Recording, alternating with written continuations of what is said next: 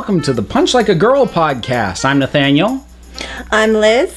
and today we are talking about Sunny Side Up, which is by Jennifer L. Holm and Matthew Holm, and it doesn't really specify who did the art, who did the writing. It just kind of is.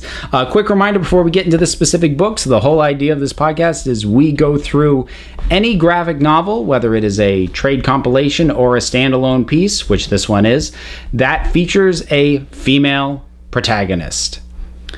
So, this was one that Liz brought to the table. How'd you come by this one? Um, it was well, um, Jennifer Holm and Ma- Matthew Holm are both known for their Babymouse series, which is popular with a lot of um, early elementary students. So that's why I think um, for some um, people that read this, it might skew a little younger and feel a little younger. But that's how I knew it. That's how I knew the authors. It was also sent to us um, by Scholastic as one of their preview books for a book fair. So that's how I came across it. That makes sense. So th- this is obviously, as Liz said, this is one of the sort of younger aimed ones. Um, I mean, do, do they actually say how old the the main character in it is? She is 10. Ten. Yes. All right. So this and and it and it's basically targeted at that age group, I would say. Um, Mhm, And that's, I think, of my students that read it, they were mainly in third or fourth grade. I don't think any of my middle schoolers, maybe a couple of them picked it up. Yeah. But yeah. and, th- and that's an age range that makes sense because I mean, in turn, it's it it's fairly long in terms of page count. It's over 200 pages long, but it's very it's very light on dialogue. It reads very quick. It actually um, it reminded me more of like a collection of newspaper strips in terms of pacing and how quickly it reads than than most graphic novels. So that that age range kind of makes sense. Um, but um, so synopsis on this: Sunny is 10 because Liz pays better attention than I do. Well, I read it more recently too, so that makes sense. Well, that that helps.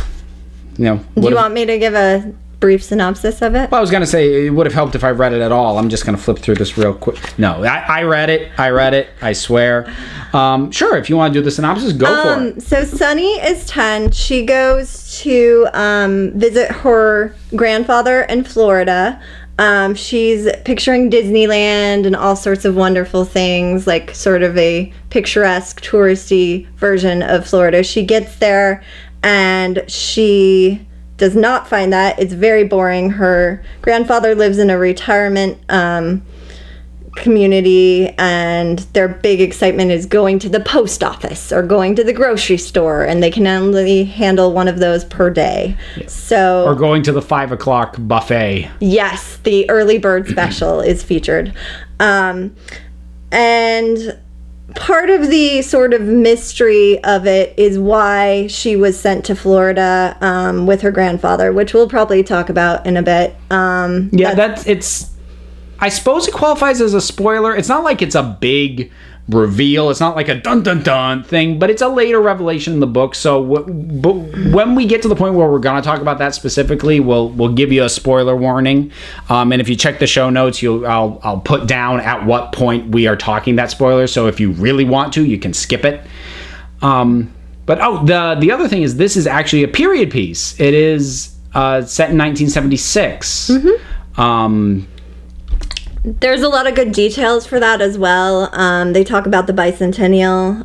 The artwork kind of is reminiscent of it. The like the outfits people are wearing. Um, the art the artwork in general uh, again it kind of brings to mind in my mind a newspaper strip it's that sort of pared down i don't necessarily want to say simplistic because i mean it's certainly better than anything i could draw but it it looks like something that an artist who maybe is capable of doing more detail put together quickly it sort of has that vibe and i don't mean that as a knock but that's just what comes to mind when i when i look at the art and the styling of it yeah, it's kind of like quickly drawn. yeah It looks like that. Well, it and it also reads really quick. I think mm-hmm. I read this. Like I said, it's over 200 pages. I think I read this in 20 minutes. It really is. It's breezy. It's quick. Um, there again, there isn't a lot of dialogue or a lot of you know like exposition or anything. It just kind of gets into it. Lots of expressions and reactions. Yeah, which I think it how quick it is kind of sums up my feeling about it. It's it's pretty good, but it's kind of a it's kind of a popcorn read. Like you get through it quickly, and then it doesn't leave a lot of, of an impression once you're done. It's just kind of oh that was nice. What's next? Yeah. That being said, and I mean, one of the things we've alluded to is there are some serious issues going on, um, and it's something they discussed in the letter to the editor, or not the letter to the editor, a note from the authors where they um, talked about the why they wrote this book. Um, so, a spoiler for about what we're about to get into. It is about substance abuse. The main character has a brother with serious substance abuse problems, and they kind of wanted to give a book, to write a book for kids who are dealing with that and feel like they are silenced and don't know how to express it. How that for kids who feel like they're keeping a deep secret about it. Yeah. So the this whole thing with the brother for me is something I appreciate what they were trying for, but is kind of my major complaint about the book. Um, because it's n- it's not that it's handled badly, but they kind of take it to such a degree that I found it counterproductive. And what I mean by that is it's it's not enough that her brother is becoming alienated from her family and is is kind of on the outs with their dad. They have to take it up to a level where he shows up to a family gathering drunk and tries to punch their father and she gets in the way and he ends up punching her. That to me is elevating it to a level. And again i there may there may be truth behind this story. This could be based on a true story. I have no idea. And i'm not saying that whether or not that's the case validates or invalidates it.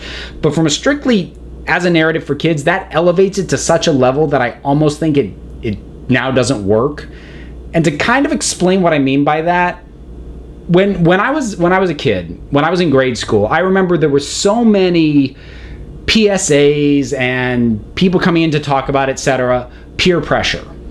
It, it mm. was like a big thing at the time. But the thing is, when I was that young, I honestly did not thought think I had ever been the victim of peer pressure. And the reason I thought that was because no one at any point in my life ever said to me any variant of the phrase, you're not cool if you don't do this. Right? You laugh, but that's the phrase that was in every PSA, Yes. every talk, every whatever. And because my reality never got to that elevated level that they feel they have to take it to make it make sense to kids, I mm-hmm. honestly thought I had never experienced peer pressure because it was only ever communicated to me in this slightly over the top way that actually detaches it from the reality. Mm-hmm. And I just wonder if it would have been more relatable if there had been this brother and you know you can establish you know maybe he's fallen in with the wrong crowd and he's going out late at night and he's drinking but just the fact that if they could have just established that they sent her away so that they can try and work with him and reconnect with him but not have to take it to the level of he punched her because i wonder if that's just going to leave kids whose life has not gotten to that elevated level thinking well that's not me. I'm i'm not in a dysfunctional family because no one's ever hit me. I think it depends on the age level of the kid, and I think by fourth grade, they are sophisticated enough um, to understand the difference and realize like it got to this point, but they could see, like they could see the warning signs early on that the brothers getting into trouble. So maybe they have a sibling or a parent that is going through the same issues, but it doesn't get to the level of domestic violence. Um, I think I think we should give readers more credit, young readers more credit that they can differentiate between that, and I think they can relate to certain things in it. You know Um, what? That's fair. I've may I may have been a very stupid kid. That is a distinct possibility. I'm not saying that at all. I'm just saying, knowing my students the way they are, like I think they can relate to parts of it. Um, if they are, if they have parents that suffer through that, and um, you know, may have, or to any of our readers out there who have had family members who have gone to rehab or something. It, it, you know, is certainly a hard process and stuff, but it doesn't have to um, have the domestic violence element, you know. Eh, you know what? That's fair. And that is kind of my only substantive criticism of the book because like I said, it it's light and it's and it's it's paced very well. Certainly, which is is why it's such a quick read. It's not only a quick read because it's like uh, it's insubstantial. It didn't leave the biggest lasting impact on me, but it, it is it's just a fast paced thing. It just kind of goes. And there are a lot of small moments in it that I liked. I liked um, I liked the grandfather because I think it's reminiscent of many relationships that grandparents have with their kids, which is that they are you know not their kids, their grandkids. Um, which is that they they're trying to connect and do fun things, but they're doing things that are fun for them as senior citizens, Yeah. and thinking that the kids will enjoy that, and that's not how it works. But he's trying. Yeah. And I think too speaking of the grandfather, the whole issue with him trying to hide his smoking and Yes. things like that. They're trying I think there are some parallels drawn to that and the brother, you know, and his drinking issues and his substance abuse issues, which I think maybe even if they don't relate to the story with the brother, they might relate to the story with the grandfather, you know, like a parent or a grandparent, you know, kind of hiding a habit that they're embarrassed about. Yeah. Well, also the fact that he does, you know, sort of knuckle down and throw and like have Sunny help him throw all of them away kind of gives you the um the more positive side of the substance abuse thing because you've got the brother who is obviously gone down a very bad path, but you've still got this other side, you know, with the grandfather that says you can come back from this. Mm-hmm. Um, and obviously, smoking is not the same thing as being on drugs or being an alcoholic or whatever, but it, it does still give, it, it keeps the story from getting too much of a down note because you can look at the grandfather and go, well, he had something that he didn't think he could let go of, and he has. So I, I think that helps. And that being said, the story does end on a positive note. In the grandfather, she's going back to, um, I believe it's Virginia, and um, the grandfather just remembering, reminding her to keep her sunny side up. So, um, and she kind of ends with like a smile on her face and like some memories of her time in Florida. So, I, th- I think the stuff that I probably liked the best was the ways that she finds to kill time because her grandfather is up for doing so little. So, like she she meets this boy whose name I now can't remember. Um, if if if only the book was in front of us right now. I know. Why can't I remember it either? Um, yes, you can tell how much um, impact this book had on us in that we can't remember the name of one of the main characters, but I can remember the comic books they read. Well, yes. So so she meets this boy um, who um, is around the the old folks home, who's around her age, and together they find a bunch of stuff to do. Like they start finding senior citizens lost cats and bringing them back, or they start retrieving golf balls that go off the course. What? I have his name. Yes? It's Buzz. Buzz. After Buzz Aldrin. That's right. You say that. You, the instant you say that, it's like, duh. I think they only mention his name like once or twice, so that is why we don't remember it. That's true. You know, and it's funny. I think the reason this reads so quick is because there's no narration. Mm-hmm. And actually, most of the the books that that we've encountered so far, that I've at least breezed through, that I know are on the docket, um, that have a protagonist of that age, usually have a narration box so we can read their inner thoughts. And this one doesn't have that, and it very easily could have. But I think the removal of that and just letting the the pictures and the dialogue say what you need to know about her thoughts is probably part of why it's so it reads so fast. Mm-hmm. Um, but anyway, yeah, Buzz, who also gets her into comic books, which that's obviously that's a soft spot for me. That made me happy. I think that's maybe why I recommended this because I I liked her introduction to comic books and her being like I love the I love the parts where she's like, "Oh, here's what's emotionally going on with Batman and this is really rough." Or here's what's going on with Spider-Man and he's like, "He flings webs out of his wrists." And she's like, "Yes, and he's a moody teenager and He's you know, tormented." going and he's tormented and he's like, "But web wrists." know. Well, I, and I also love it because she's she has great taste in superheroes because she she leaves at the very end. You know, she's saying bye to Buzz, and she's like, "I'm I'm still Batman." Just so we're clear. And it's like, well, yeah, you know who's awesome. Mm-hmm. Yes, she she has very distinctive, clear taste for someone who is just getting started in comic books. So I appreciate that about her. Well, Batman's always a good in is like I don't know how widespread a phrase it is, but certainly within the the podcasting community that that I have been um, chained to the the phrase "everyone goes through a Batman phase" is is not an uncommon one because he's he's just a really easy character to to get a grips on, and he's also really cool. Yeah, all that technology. He yes, he will be mentioned in another in another one of the graphic novels we will do. Oh yeah, well, but, although we will never do anything that features Batman as the protagonist, because obviously that's against the mission statement of this podcast, he is going to be showing up peripherally, um, and well, got, he already has at this point. He will be again. Do not worry.